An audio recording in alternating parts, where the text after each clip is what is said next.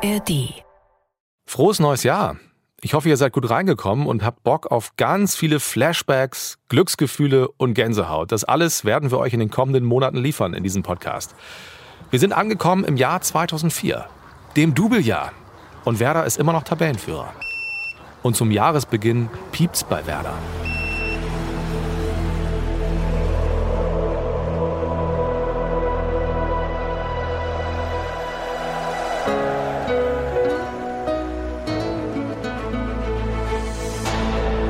Das Werder-Märchen zweitausendvier, die Double-Saison reloaded. Auch im neuen Jahr bekommt ihr jeden Mittwoch eine neue Folge in der A R D-Audiothek und das bis zum Pokalfinale Ende Mai. Ich bin Moritz Cassalette vom Norddeutschen Rundfunk und zusammen mit Felix Gerhard von Radio Bremen habe ich die Double-Helden getroffen und das Archiv leer ge- und das Archiv leer gesucht. Und hört ihr das auch? Das ist das Piepen vom Laktattest vor genau zwanzig Jahren. Auf der roten Tartanbahn auf Platz elf joggen die Spieler um den Rasen und bekommen immer so Piekse in die Ohren, um ein bisschen Blut abzugeben. So kann Thomas Schaaf checken, wie fit seine Jungs aus dem Winterurlaub gekommen sind. Aber Überraschung, es sind nicht alle dabei. Das Spannende am Trainingsauftakt von Werder Bremen ist ja eigentlich immer, schafft es Ailton rechtzeitig zurück hierher zum Weserstadion. Ich werde Sie jetzt nicht damit langweilen, dass Ailton wieder mal nicht beim Trainingsauftakt dabei war. Kalter Kaffee. Auch Banovic und Kristajic fehlten wegen einer Grippe. Ja, das ist aber nur die halbe Wahrheit. Am Vormittag des fünften Januar zweitausendvier nimmt Bremen vier Reporter Simon Beek die Hörerinnen und Hörer mit zum Trainingsstart, wo Ailton nicht mitläuft. Das muss er diesmal gar nicht. Er ist freigestellt vom Trainer Thomas Schaaf, Freundschaftsspiel noch in seiner Heimat. Trotzdem kennt Thomas Schaaf keine Gnade, auch wenn Ailton bei sechsunddreißig Grad in der Sonne liegt. Die Jungs hier in Bremen rund ums Weserstadion müssen ran. Und das bei minus zwei Grad, klirrende Kälte. Deswegen haben sie sich besonders dick eingepackt mit Mützen und Schals. Und äh, ich glaube, bei einigen Spielern sehe ich sogar doppelte Strümpfe. Und jetzt können wir uns natürlich gerne mit den Fachleuten und dem Trainer und den Spielern darüber unterhalten, was sie von der Saison und der Rückrunde erwarten. Aber ich sag mal, was brauchen wir denn bitte schön, die Leute von Werder, wenn wir doch die treuesten Fans haben, ne? Ja, ich hoffe ähm, zumindest in Champions League, dass wir zumindest einen dritten Platz schaffen. Wir werden Meister. Wenn du die Jungs jetzt mal so anschaust, ich meine, die haben ja teilweise noch ihre dicken Winterjacken drüber, ja. äh, kannst du bei dem einen oder anderen noch ein Kilo Gänsefleisch am Körper entdecken, das von Weihnachten übrig geblieben ist? Wir wollen es nicht hoffen, aber ich denke mal, bis zum Rückrundenstart sind sie dann so weit fit, dass sie dann auch den Übergewicht dann auch bekämpft haben. Sie sehen knackig durchtrainiert aus wie immer. Die Presse ist da, gehört sich auch so beim Auftakt. Was wird denn da schon ganz fleißig notiert? Was ist wichtig, was muss der Fan zu Hause wissen? Der kurze Hosen trägt natürlich. Wer trägt denn die kurzen Hosen? Miku Borel, Reichwehlage. Wer sind denn die Weicheier? Wer hat sich denn am dicksten eingepackt bei diesen sommerlichen Temperaturen, möchte ich fast sagen? Das sind alle anderen wahrscheinlich, die keine kurzen Hosen anhaben, ne? Vor allem der Trainer, der Einzige mit Mütze. Also, dann freuen wir uns auf eine großartige Rückrunde. Werder Bremen, Trainingsauftakt heute hier bei klirrend kalten minus drei Grad. Thomas Schaaf kennt keine Gnade, lässt die Jungs hier laufen. Heute Nachmittag ist es dann in der Weser-Ems-Halle in Oldenburg ein bisschen wärmer. Hallenturnier, großer Favorit, wie auch auf die Meisterschaft, natürlich auch in Oldenburg. Der S V Werder Bremen.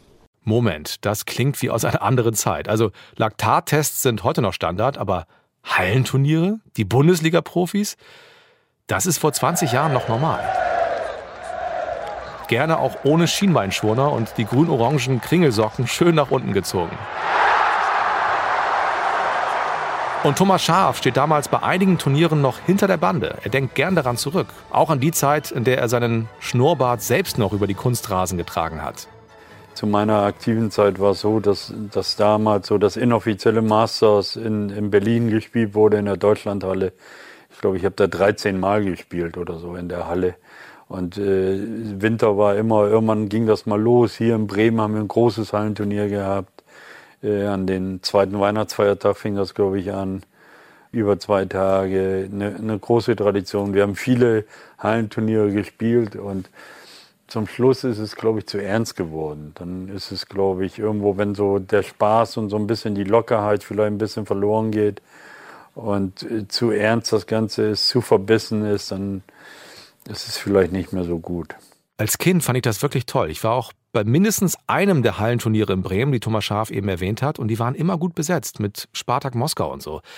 In Cuxhaven war ich auch mal und später in Bremen auch, als es die Masters-Serie gab. Das waren so Qualifikationsturniere für das große Finale.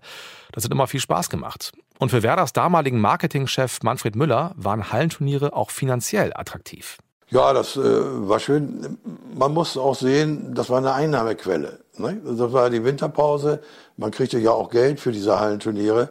Und da waren fünfzig oder achtzig oder hunderttausend viel Geld, äh, was man gekriegt hat.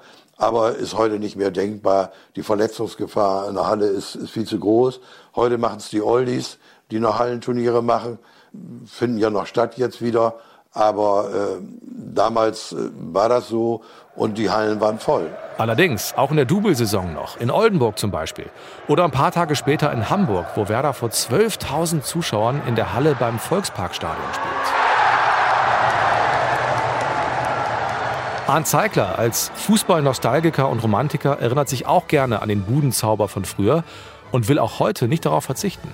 Ich gehe jetzt äh, immer gerne im Januar zu diesem Veteranenhallenturnier nach Oldenburg, muss ich ganz ehrlich sagen, weil da spielen halt ehemalige Spieler, die man gerne mal wieder sieht, und das ist wirklich noch richtig äh, Spaß, Fußball. Ich glaube, die Hallenturniere haben sich totgelaufen irgendwann, weil äh, die Vereine dann irgendwann nur noch die B-Mannschaft hingeschickt haben, weil sie nicht wollten, dass sich ihre Leistungsträger verletzen.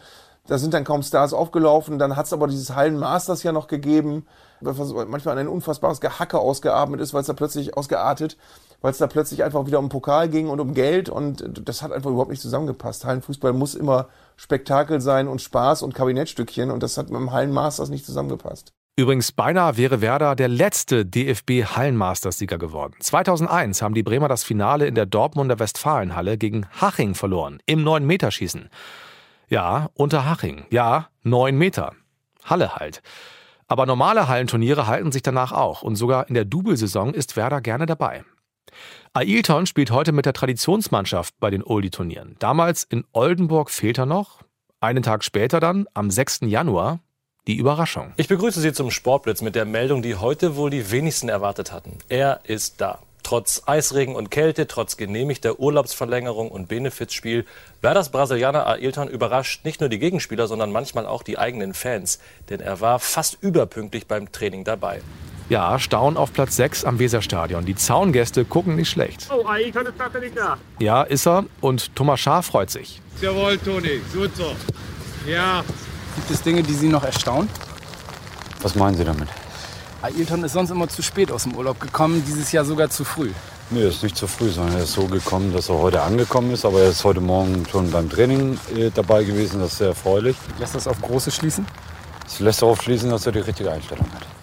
Fast drei Wochen lang war es die bange Frage in Bremen. Kommt Ailton wenigstens in diesem Winter, in dem Werder noch Tabellenführer ist und Großes erreichen kann, einmal pünktlich zurück aus dem Urlaub? Und die Antwort ist ja. Das warme Ailton-Deutsch ist wieder zu hören am Weserstadion. Hallo Ailton, guten Tag. Willkommen in Deutschland. Klar. Warum sind Sie dieses Jahr so früh hier? Ja, es ist ja oh, es ist gestern ein Termin in Brasilien. Und ich fliege gestern Nachmittag und heute wieder, heute zehn Uhr in Bremen. Ich denke, das ist zweitausendvier, das neue Ailton, punktual. Neuer Ailton. Klar. Ailton pünktlich zurück im arschkalten Bremen. Das hätte uns Sorgen machen müssen. Ja, heute kann Klaus Alofs darüber lachen. Das war ja auch ein Running Gag. Äh, Ailton kommt zu spät aus dem, aus, dem, aus dem Urlaub, und das muss man auch sagen. Äh, eigentlich ist man dann unten durch bei den Mitspielern. Aber bei Ailton hat man das toleriert, weil man auch wusste, dass er von dem Tag an, wo er dann da war, hat er wirklich wie ein Verrückter trainiert und hat den anderen gezeigt, das war blöd von mir, aber zu einem großen Spieler gehört das dann nun mal dazu, aber jetzt bin ich wieder bei euch und jetzt bin ich auch, jetzt gebe ich auch alles. Deswegen war das, selbst wenn er zu spät gekommen wäre, wäre das jetzt kein Grund zur großen Besorgnis gewesen. Ja, aber klar, vielleicht war es wirklich ein Zeichen dafür, dass, dass, dass alle so jetzt gespielt haben, hm, vielleicht ist das unser Jahr. Ist es auch. Ailton ist pünktlich zurück, wird aber, kleiner Downer, in der Rückrundenvorbereitung noch einen Rückschlag erleiden. Und die Mannschaft gerät auf die schiefe Bahn.